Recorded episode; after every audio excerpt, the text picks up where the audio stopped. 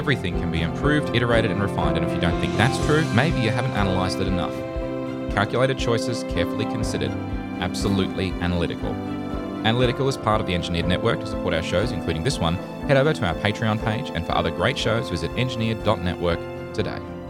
Perfect is the enemy of good. So said Voltaire.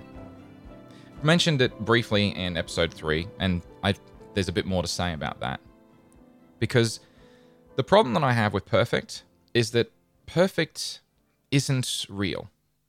It's an invention of our minds, the human mind. And we perceive things as at a state of perfection as actually being attainable, when the reality is that it is never attainable. But why? I've thought about this a lot over the years, and many have said that mathematics is the only perfect science or perfect discipline. And the reason for that is it, it's sort of rooted in the number one. Well, at least the concept is anyway. So if you're not familiar with it, it's it's it's a fascinating idea. So let's just explore that for a minute. There's actually no such thing as one of anything. I mean, you could say, well, from a derivative point of view, there has to be one of something if you break it down to the lowest possible level. But in a measurable sense, let's think about hydrogen, just, you know, to start somewhere and give you an example. So you might consider that there's one atom of hydrogen, let's say, just one. But the problem is that that atom could actually be one of three different isotopes. It could be hydrogen, deuterium, or tritium. So when we measure one mole of hydrogen, it's actually a combination of different quantities of each of those individual isotopes, and that gives us an average atomic mass.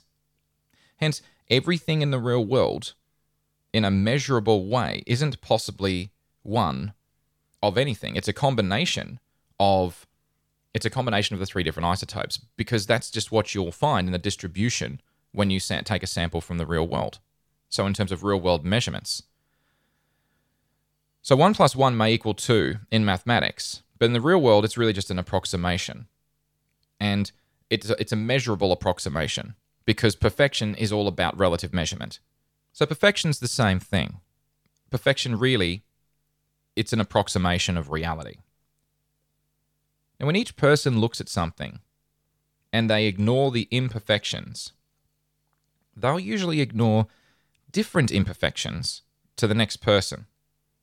So when each person looks at something and ignores certain imperfections, they'll usually ignore different specific imperfections to the next person who would ignore a different set of imperfections. And that just to make it harder. But I mean, that's just reality. And the reality is that's human nature. So when I look at a statue, I may say, oh, that's beautiful, but, oh, it's missing a finger. Next person comes along would say, oh, that's beautiful, but it's got a slight discoloration on the left hand side that's disconcerting. But then again, each of those people could look at it and say, on balance, that is perfect. That is a perfect sculpture, a perfect painting, is a perfect bridge, it's a perfect whatever. But the perfe- imperfection is still there. Whether they choose to acknowledge it or not is actually what creates the debate. So, why on earth does anyone think that you can actually attain perfection? Anyway, so it all comes down to the fact that ultimately perfection is in the eye of the beholder, and it looks different to different people, and it's completely immeasurable for that reason. There is no yardstick, nothing. You can develop a set of criteria, but your criteria is biased, and your criteria is a restriction of reality because you say, well, from the following perspectives, it is perfect. But those cannot ever be a complete list because there are always going to be criteria that you don't include. And you could say, well, they're not relevant. And I suppose that's the point. because who is the judge of what is relevant? So if I'm trying to create something, it doesn't matter what it is, it's actually possible to make something that's actually truly perfect for me. But no one else in the world may see that. In their eyes, or to their eyes, I should say, they won't see that as being perfect at all. And they will pick up those imperfections. You can hold up a list of, well, here's the criteria I'm using to determine its level of perfection. That's great. But the truth is, to you it's perfect, but to them they can disagree with your criteria and say, well, no, it's not. So if you want to create something, anything, that's widely accepted as being good or great, you have no option but to ensure that you don't try to make it perfect for you. Now, whether that's what Voltaire was getting at or not, I don't really know. But I think the point's fascinating. And it's fascinating because, well, if you are going to create something and you recognize the fact that perfection is not attainable or perfection to your eyes is all you can ever attain and no one else will ever see it as perfect, how do you actually determine what good looks like? And I suppose the majority has to rule. It has to, whatever you create has to either solve a problem or take something and that's already solves a problem and make it more generally accessible. So it's okay to make it good, or maybe even to make it great. But please, please, please don't ruin it by trying to make it perfect. It's interesting because people have said to me in the past, I didn't want to show you this thing until it was perfect. And whilst there is a dimension of that that is just grammatical, sure, that's just an expression. But there are people that actually believe that. And they get stuck in this endless cycle of reiteration, of perfection, perfectionist driven design iteration. And the end result is not net positive. The end result is hours burned for no significant improvement. If there is an improvement, only they would see it. The vast majority of the world just sees a waste of time, and in some cases, money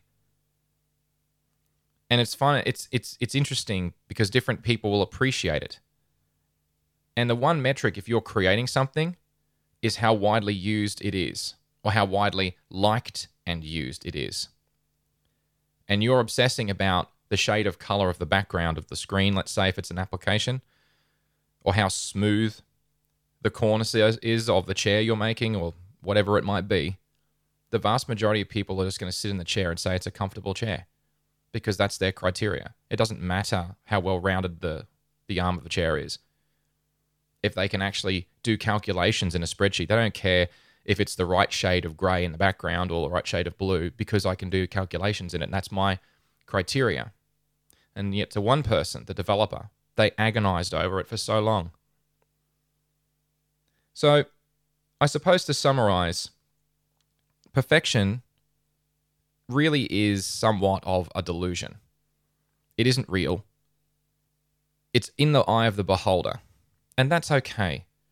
But if you're trying to create something for more than your just, just yourself, you need to get over that and realize that perfection is never something that you can ever create for everybody. It will never happen, and it can not happen.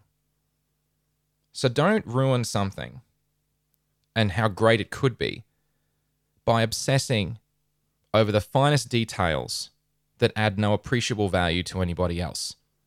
Because that drive for perfection can take something that could be great and just ruin it. And no one would get benefit because you would never deliver. So don't ruin how great it could be. Just get it done, deliver it. Make something good, make something great. Got it? Perfect. If you're enjoying Analytical and you want to support the show, you can, like some of our backers Ivan, Daniel Dudley, and Chris Stone. They and many others are patrons of the show via Patreon, and you can find it at patreon.com slash John Chidgey, all one word. So if you'd like to contribute something, anything at all, it's all very much appreciated. Accept nothing, question everything. It's always a good time to analyze something. I'm John Chidgey. Thanks for listening.